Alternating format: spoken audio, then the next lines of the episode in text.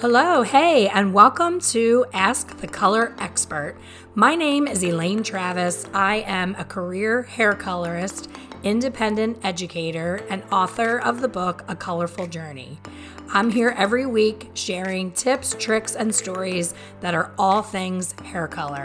Thanks for joining me, and let's get started.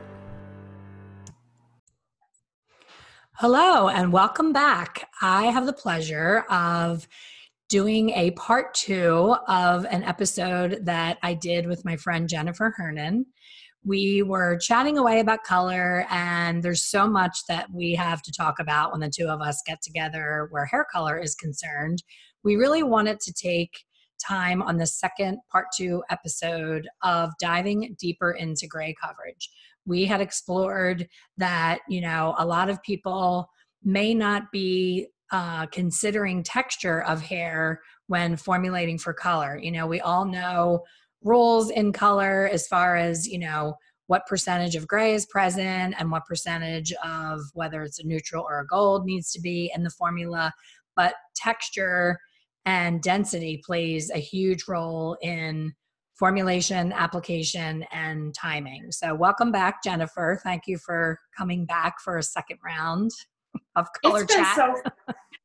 It's been so fun. I've really enjoyed it. It's really nice to be able to be here and just share my experience and maybe talk a little bit about textures of hair, because even after all these years of doing hair, I'm still challenged by hair texture. But yet it's something that I never really thought a lot about in the beginning of doing gray coverage. And I think that once we start understanding what we don't know about something, it begins to click. When you first started doing hair, and it's like you would work with color and you start here and then you're going to get you're going to get this result, but you're never quite sure how it is that you get that result. You just know that if you start here and go there, you're going to have success. But knowing the process of it, I think sometimes is what's a challenge. And so I thought, talking about gray texture is really important for coloring gray hair. And there's different textures that we think of. I mean, don't you think there's different textures of fine hair, for example? Absolutely. Sometimes the finer hair can be more resistant than heavy, coarse hair, and you would be surprised by that. You think it would drink in anything you put on it. Absolutely. But some of those fine-haired ladies have some angry gray that needs special attention. And yes. Also, I think something that triggers me when I read about it in questions on different hair color formulas is this whole, the old school pre-softening. Everybody's advice is, oh, you have to pre-soften. I don't know about you, Jennifer, but I've been coloring hair for 33 years. I have never pre-soften whatever technique that is that they're speaking of, that is so old school it's not even funny. I've done things to encourage better coverage. They would not fall under the umbrella of pre-softening. So let's talk about that a little bit. Do you agree? Is that something that you've had to do? It's interesting that you say that, because I never pre-softened much, but I'm going to say in these last 2 or 3 years of my career, I have found myself using that technique because I do have some really difficult heads of hair. I think that, in the area of where I live, there's a lot of diversity here. And so I have found pre-softening to be quite useful on certain textures of Asian hair. I have one in particular, which I can go into detail about. There's another client that I had. She has crazy, crazy texture of hair. And I enjoy the challenge of coloring her in particular. But what is your actual method of pre-softening? Is it the old school use developer by itself on a cotton ball? I'm sorry, I'm laughing. Because you cannot pre-soften with developer. Okay, good. I thought maybe you were saying that you disagree with me saying don't do that. Okay. Yeah. So you're doing what I'm doing. You're doing a different technique for resistant hair, but it's not technically the old school pre-softening. That's what I'm saying, you know, that it's a myth. Exactly. And I don't understand why that's being taught, because we need alkalinity to soften hair. Yes. And I guess that do you understand what alkalinity is? Yes. Elaine? Yes. Yeah. So, but a lot of your listeners may not really understand it. And I'm not even sure that I can truly explain it in an understandable way, but I think of it as power. You know, I think of the word as power. And, so alkalinity is what softens the hair, and developer is acidic. And so, you know, you can put a pH test strip in a bottle of developer, and it'll tell you right away that it's a very low pH, much lower than demi colors, especially liquid demi in particular, you know, if you're wanting to compare to something. And even the developers that are the higher levels of developer, those just have more oxygen, but they're still acidic. So, and it's the oxygen that causes the developer to have more power once it's mixed with hair color.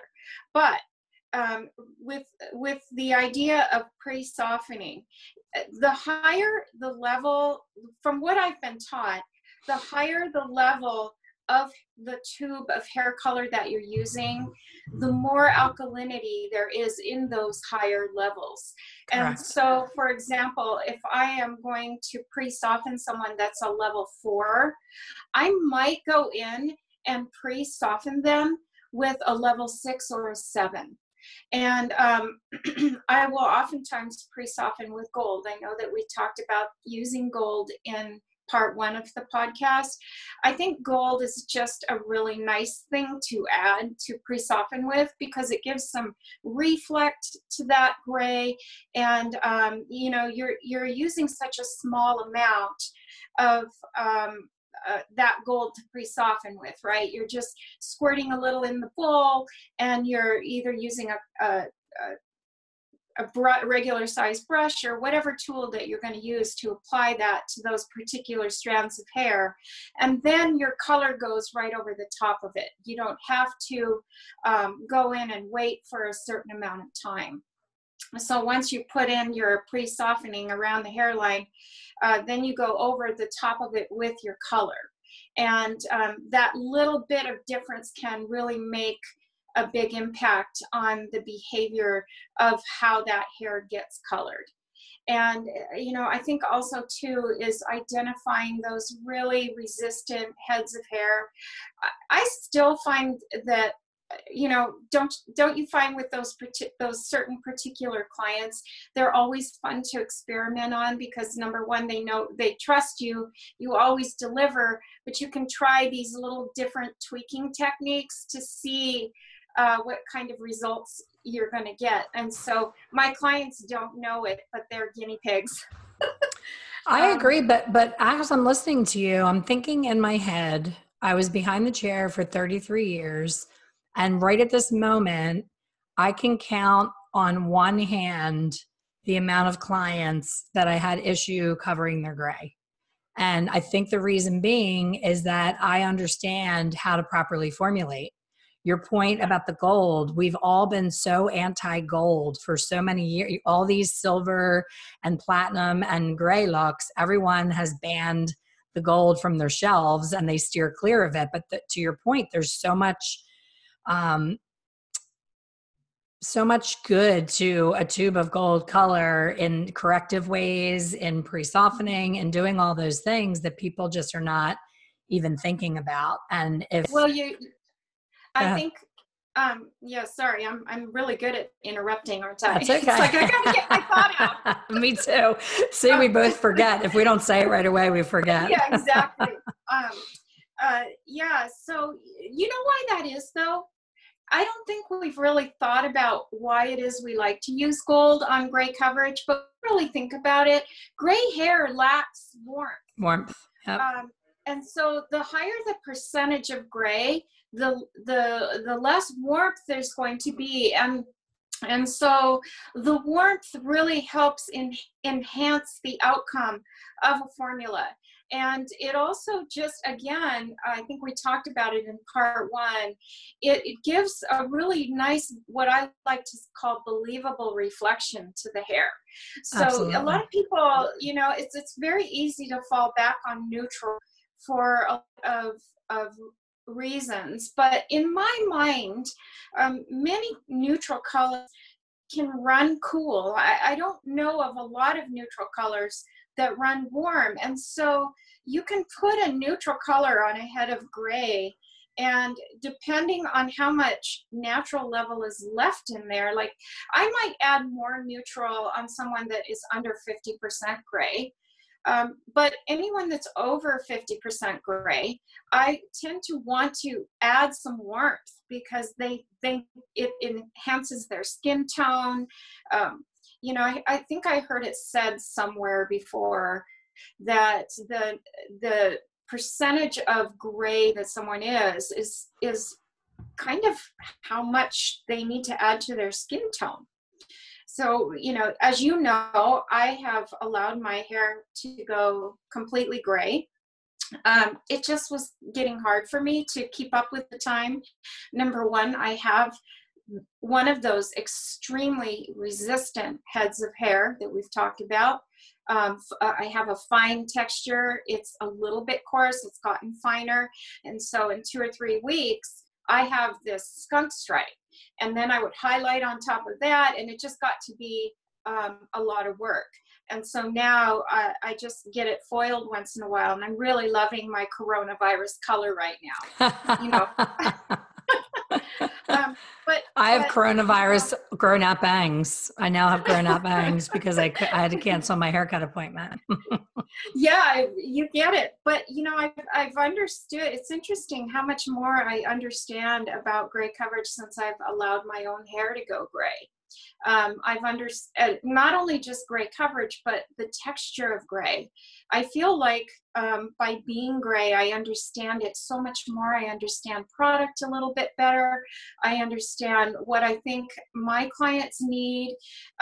You know, have you noticed when you color gray hair that, I don't know about you, but I tend to want to use less products with hold, and I want to use more products that have a conditioning benefit to it, like an oil or even a mix of a thickening cream that has a little bit of dimethicone or something to add this slick sort of soft feel. I will oftentimes, I know we're going down a rabbit trail, but oftentimes I will cocktail a product to add a sheen to the hair that's missing when they go gray. And I've had clients tell me, I love when you put some oil in my hair. Oftentimes I'll mix the oil with something. And I find that it just gives a gray hair or color treated gray hair a really nice believable feel, like almost a dirty hair look. You know, it's like when you don't shampoo your hair for 2 or 3 days, you don't use a lot of product, your hair just really lasts when you have gray hair or color treated gray hair. Well, what's interesting too about going gray, I think the clients don't realize, is that the hair color had been altering their texture the entire time they were colored. So all of a sudden, this gray hair, it may be kinkier, curlier, coarser, you know, flatter, finer. A lot of my women that I used to do behind the chair received color services for the texture and the body that it gave them more than the shade of the color. Absolutely, because their hair was so fine. So yeah, that definitely makes sense. I have this quote that I love to say to my clients, that I'm going to tame their hair into submission, because because really great hair color does do that. It changes the texture of the hair. And, you know, regarding textures of hair, so there's curly heads of hair. I have some clients that have, I have this one client that every time she sat in my chair, and she was right on the 50% mark of color. So, you know, she was like borderline. I always went by the guideline, if whatever you see first, that's what you have more of.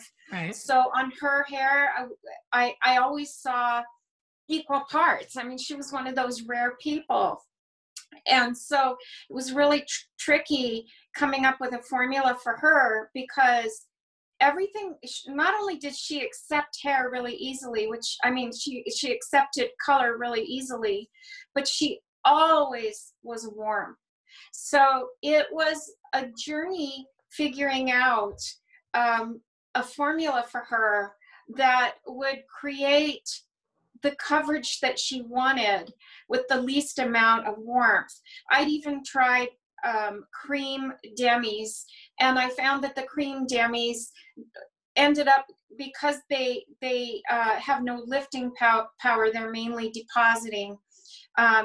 It was a darker result than what we were wanting.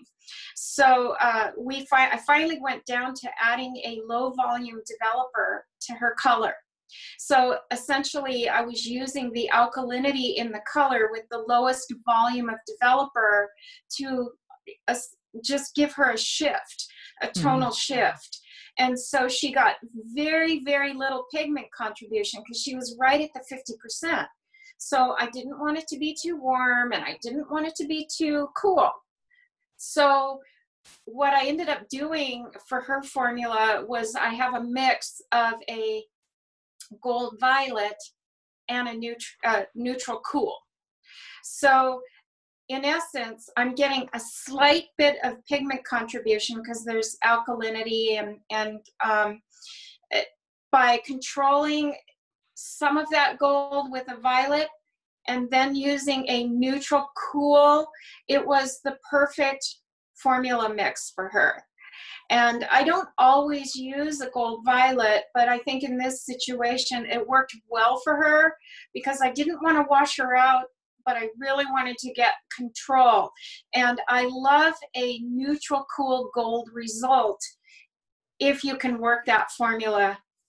Yeah, right. I'm very intrigued by that, because I would never choose to add any gold in a 50-50 situation. Now, I don't know what your client looks like. I don't know what her natural base is.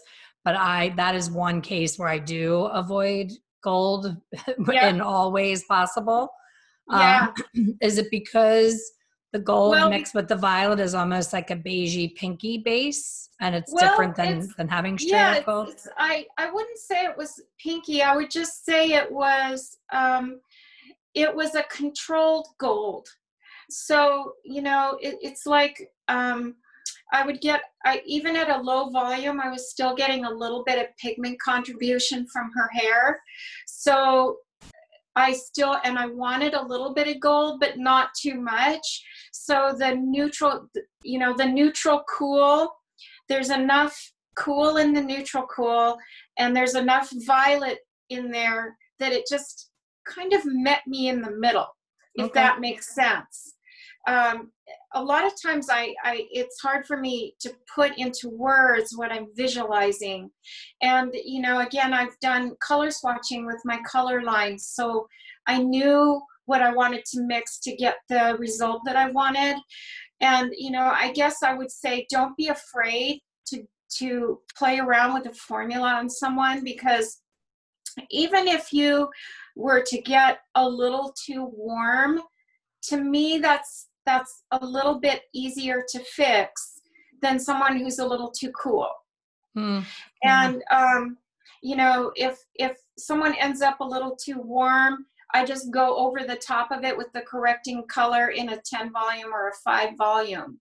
And I can bring it right to the middle of where I need to be.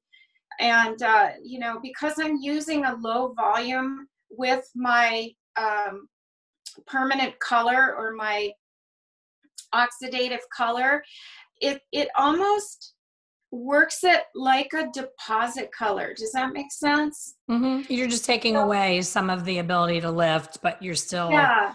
So that's why I apply a little bit of gold to it, because by the time I add the violet in there and the neutral cool in there, I don't want her to be muddy looking or a little drab. I still want a little bit of something. So I'm going to be trying something new next month, and I will keep you and everyone listening posted. I have pretty much gotten to the unfortunate point where my liquid acidic demi is no longer able to fight the fight. The gray has taken over the parquet. So I would love to do your hair. I've been, I wish you could. I'm in Florida and hairdresserless. So I had it done this last time by a new person, and I sat in her chair and I told her what I use. And of course she looked at me like I was crazy. And I said, I am a blonde that really struggles to be as cool as possible because I've gotten deeper at my base over the years, and the gray is starting, like I said, to take over the party. So my dear friend Ian came up with this plan of using liquid acidic Redken Shades EQ as my gray coverage formula. And it was like a dream come true. I've done it for probably about 5 years now, and it's been the best I've ever loved my color, because it's not slightly shifting that base and bringing out all that blorange and making me, crazy. It's blending the gray enough that I'm 100% happy. I would rather see a couple sprinkles in there and pretend that they're blonde than have all that orange that comes with permanent color. However, now I almost have to, for me to get away with this anymore, I have to retouch my roots every 10 days. And that's not happening. To your point, I am alone, you're alone in your studio. We don't have a full staff to wait on us. And I don't want to do my color every 10 days myself. So I was chatting with my friend who came up with that idea, and he said, I've been having that issue too with some people. And he says, what about just adding just a little bit of liquid permanent alkaline color into your acidic, where you're kind of doing a hybrid between using the demi and doing the permanent. It's breaking every rule known to man. Yeah, totally. But I really would rather do that than get into full out permanent color. So I will be the guinea pig, and I will let you know how that goes, because we talked about this on the last episode that, a demi really does behave, almost the same as a permanent minus the ability to lift. And we talked about how over time, you're going to get some banding and some heavy coverage because it has all of the oomph of permanent color. So I think just even maybe say my formula's an ounce and a half, I think maybe like 2 tablespoons of the permanent. And I'm going to go back to like Miss Clairol, like old school. Because I want liquid. I think we should go there for a minute, because as you were talking, I was thinking of the different results I've seen between demis that are liquid and demis that are cream. Cream demis are a little bit higher in alkalinity than a liquid demi, and a permanent color is slightly higher than a cream demi. And you might decide to play around with a cream demi. Maybe the cream demi will give you the result that you want, or a little bit more closer to what you're looking for, without having to go into the permanent color. Can I tell you why I don't do that? Why? I started out doing my gray with a demi before I discovered the ability to do it with the sheer acidic. And I always got that inky, heavy, opaque coverage of a permanent cream that I did not want. Yeah. I want that shimmer and shine. So that's why I switched to the liquid. And that's why when taking it up a notch, I could absolutely do that with, say, Shades EQ cream. I could add Shades EQ cream to my Shades EQ liquid, but I'm going to get that inky, opaque, not letting the light through result. So let's talk about that. So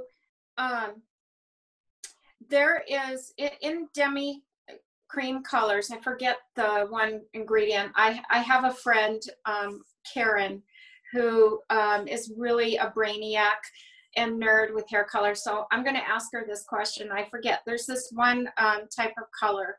Do I want to say, yeah. So anyway, I'll have to ask her. But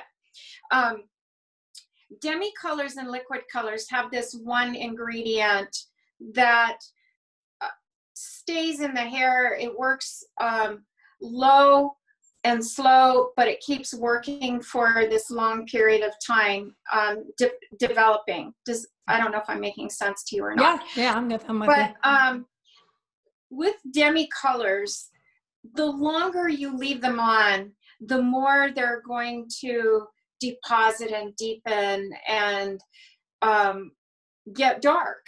And I think that that is probably what was happening with you. And so when I'm formulating with a cream demi, I will formulate a lot different than I would a liquid demi. Like oftentimes I will swatch out how dark a demi is. I might compare it to, I might compare two different demi lines just to see how deep they are. And then I might go up one or two levels because I know that if I process it for 10, 15 minutes, two levels lighter, it's not going to shift the gray so much, but the deposit's going to be so much lighter, so I'm not going to get that inky result. I did that too. And, I've done it all because my formula on the 5 base. And when the gray started to show up, I was like, okay, I'm going to use a cream demi because I do it for my clients. So I'm like, it's my turn. I'm gray now. And my original formula was Wella Color Touch, 8-stroke 0 and 7-stroke 1. And it covered the gray, but it also shifted the base just enough to make it super warm. So that was the end of that. I was like, forget it. I'm not doing that anymore. And then I went back to just doing highlights, and then the gray started to take over the party. And then I did, to your point earlier, I did Redken color gels because I like that shimmer and translucency. I did the permanent gels, but with 10 volume. And when they came out with their AB as in boy, I was like in heaven. 'Cause I'm like, oh my gosh, this is perfect. It's going to be super cool. And it was for like 7 days until the heat of the sun, the heat of my blow dryer, you know, the little bit of tone pushes off, and then I was blonde on McDonald's. Because there is some alkalinity in a cream color, so there is you do have to be careful because there is going to be an element of shift. Yes. And so you do want to be careful with that. So I totally understand, and I think that that's why hair color can be so confusing. For a lot of people when you're coloring gray is, but I find, and in your situation, what's your percentage of gray? I mean, I would say it depends on where you look. I have like a patch under here that's really white. I see that. Yeah. So I don't even care about that because that's hidden the way I wear my hair. Thank God. Right. But in my part where you would see it and everybody else, I'd say I'm like maybe 45% now, which I never will. I mean, this is all recent. This is within like the last 6 months. The reason I think you were probably getting those warm results is because you just didn't have enough, you know, had you had more gray and more less gray, natural pigment, your results would have been totally different. 100%. And my clients laugh because when they complain about their gray, when I was going through this, I'd say, oh, I cannot wait to get more gray so I don't have to fight all this warmth. Now I have more gray, and now I'm upset that I have more gray. So I'm like such a hypocrite. And we have to really understand that. Remember the old rule, 25% gray is if you're 25% gray, then 3/4 of your formula should be either neutral or neutral cold or neutral cool. If you are 50% gray, Then half your formula is your accent tone, and the other half of your formula is your neutral or neutral cool. And you know the formula that I'm talking about. So and if you're 75% gray, then 3/4 of your formula is your neutral or neutral warm and your accent color. And 100% gray is, of course, your neutral or your neutral gold or your gold. Or if you're going to do something really flamboyant and amazing and creative, then maybe you're going to slam that hair with red. And but you still need to add a little bit of gold or something. Otherwise, people are going to come up with a hot base and not understand it. And that's a whole nother topic, I guess, of discussing. But I think remembering that rule of mixed racial ratios is really helpful when we're formulating, because when we're standing behind the chair, I can remember standing behind the chair, and I would have someone sitting in my chair, and I could feel a sweat coming on because I didn't have the confidence then that I have now. And, of course, we want to make promises to our clients. We can do this, we can do it. And the whole time we're sweating bullets and hoping that we guessed it right or did it right.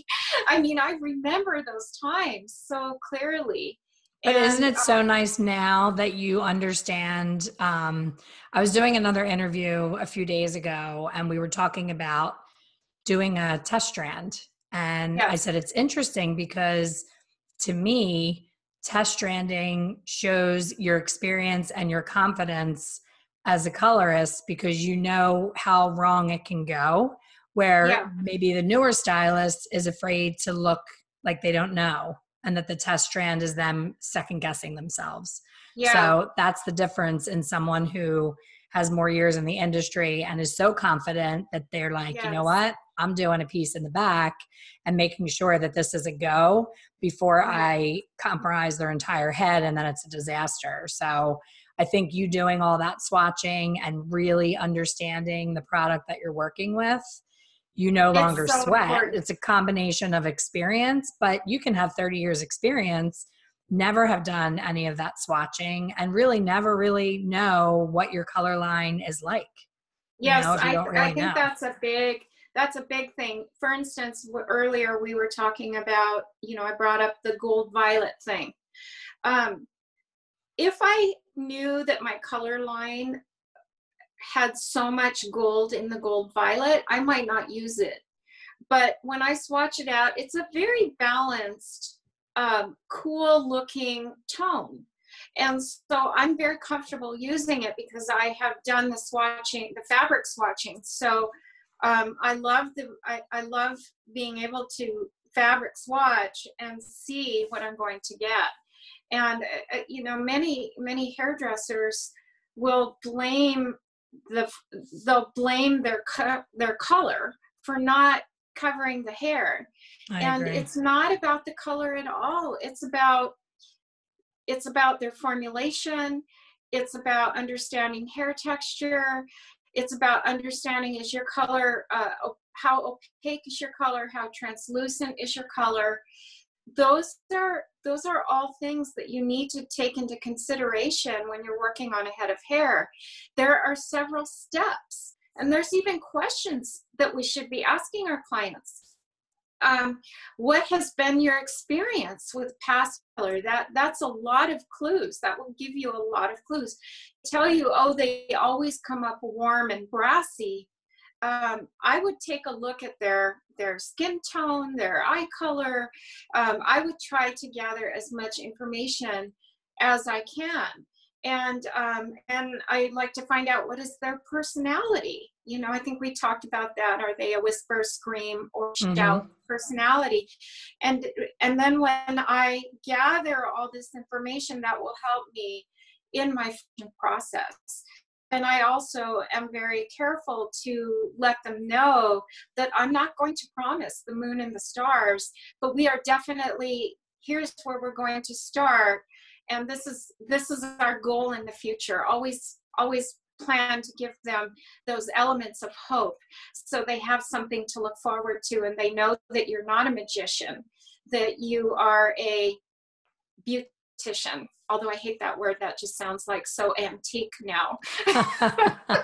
No, but it's true. And something that popped into my head when you were talking about the percentage of gold in your gold violet and your fabric swatching, the most impactful, one of the most impactful statements that I had ever heard in my career came from Beth Minardi. And she shared that the Redken Shades EQ G series is a very green gold. Yes. And I'll never forget that. And I share that with as many people that will listen to me, because I avoid it using like a 9G on my blondes, because I pictured this, you know, 14 karat gold, like you would wear on your necklace, you know? And I'm like, why would I want to put that? We're always fighting warmth. Why would I want to use that? And now that I understand that it leans very green, now I use it when I want to have a little bit of calming down and coolness, and I'm actually looking for more of a green. So now I'll make green, you know, Redken really doesn't give us a green. There's a lot of blues, there's a lot of violets, but there's not really a green. So when I need to get rid of red and I actually need a green, now I will use a G and a B to create green, because we're usually avoiding putting G and B together. And I'm like, oh my gosh, I would never have thought of that, you know? So it's like really understanding and not having that safety tube of, I think we got into this in episode 1 of like, oh, I'm going to use a 7N because it worked on the last 3 people, you know, like people get complacent and they don't really understand. So I am 100% having you come and do a video exercise for my members of my insiders. I want you to do that fabric swatching. I think that's so, I've done it. I share with people, you know, when you're in a pinch and you're in the salon, you're not really sure about the base, take a dry piece of cotton and pour your Shades EQ, a little drop straight out of the bottle, no developer, onto cotton, and that will show you the base. And when you do that with the G, it does look very mossy green. Yes. But I think your experiment with the fabric is a lot more in depth and really shows a lot more, especially I've seen you compare 2 different lines, you know, this line 7N with this line 7N, and it's very eye-opening for sure. It is really eye-opening. I just wanted to make a comment about the green. Green always sounds so scary, but green is, it's a mix of gold, it's a mix of yellow and blue, right? My brain has to stop and think about everything now. And green is a refinement of gold. It really is a refining. People will think of gold as brassy, but when it's refined, it's not so brassy. It's beautiful, yeah. It can be very beautiful. So, you know, I don't want your listeners to think that green is a bad thing. In fact, when I used to use Redken many years ago, I often would reach for a neutral cool, because it would give me a refinement, a green, you know, it had that refined tone. And I never really, at that time, I never thought about it. I just knew that I liked it worked. The end result. Yeah. Something I found out recently, because I really love to travel, is that a lot of other countries have a green-based color because of their ethnicity and their base color. Yeah. So I believe, and this is not fact, this is 100% my theory and my opinion, that we don't get to use it in the States because they know that hairdressers don't really understand. I shouldn't say hairdressers, but there's a high percentage of hairdressers that are playing the guessing game and doing the Hail Mary. And if they get a hold of that tube of green, there's going to be a whole lot of hell breaking loose, and they don't want that hotline blowing up. But it's unfortunate, because how awesome would it be if we could have that Latino green-based color and be able to pump out some J-Lo Fabulous, because we need that green at that low base because of how much red we're fighting. So I thought that was interesting. I wanted to smuggle some home. I was in Aruba. Everywhere I go, I always visit a salon. And I popped in and I was like, oh, you know, what color do you use? And I believe it was L'Oreal. and they pulled out their swatch chart, and there was like, I mean, pond scum, dark green, greeny green base. And I was like, oh, where did you get this? I have to have this. And they're looking at me like, what do you mean? Why don't you have it? So I thought that was interesting that, you know, the same manufacturer has different shades for different parts of the world. You know, as you were talking, it made me think of swatch charts. And, you know, when you look at your, not necessarily the swatches themselves, but the background tones that the color line that you're using gives you, what I learned from my mentor was to double check that information by swatching out, because you know, something might say that it has this much green or this much blue, but when you swatch it out on fabric, is that what you really see? So anyway, I know you're watching the clock. So no, I was actually clicking mute on my microphone because my husband and son are having a noisy lunch. So that's all that was. But yes, I could talk to you forever. And I feel like we just gave so much information that people listening are probably like, their brain hurts anyway. Oh yeah, they're fried. But you are, you know, one of those people that is going to be, I hope, coming back on this podcast quite often, because you really do have lots of experience. Your head is on straight. You know, you're not, you and I both are not big, funky, rainbow, vivid type hairstylists. Yeah, no, and as much as we struggle with feeling that we're, you know, starting to be less relevant because of our age and the little bit of ageism that we experience, I think that our knowledge and skill as colorists will stand the test of time, and that gray coverage is always going to be, you know, if you look at the statistics, it's, you know, the biggest percentage of income in salons throughout the world is gray coverage, even with all of this, you know, trend of embracing gray. And who knows what's going to happen now, because everybody's doing the hashtag show your roots right now because of this virus. So there's going to be, I'm sure, 1,000,001 stylists that are home right now saying, how can I be the next Jack Martin? How can I be the next person that creates, you know, a trend based on people's lack of ability to get to the salon. You know, they'll be dyeing their hair with like beets or something in their kitchen. So something crazy is going to come out of it. It would be so scary if the grow out look became the new look, wouldn't it? Yeah. Where people just walked around with their skunk line, and that was the look of the day. Oh, the non-committal, the non-committal look. Not committing to my colors, not committing to my new shade. So my gosh. Scary. Yeah, so stay tuned, everyone listening. And Jennifer, it's always, always a pleasure. So we will be hearing from Jennifer again. And thank you for listening. We will see you on the next one. Thank you for listening to the Ask the Color Expert podcast. Please subscribe and be sure to leave a review. For more information on hair color education, please visit my website, www.expertcolorsolutions.com. See you soon.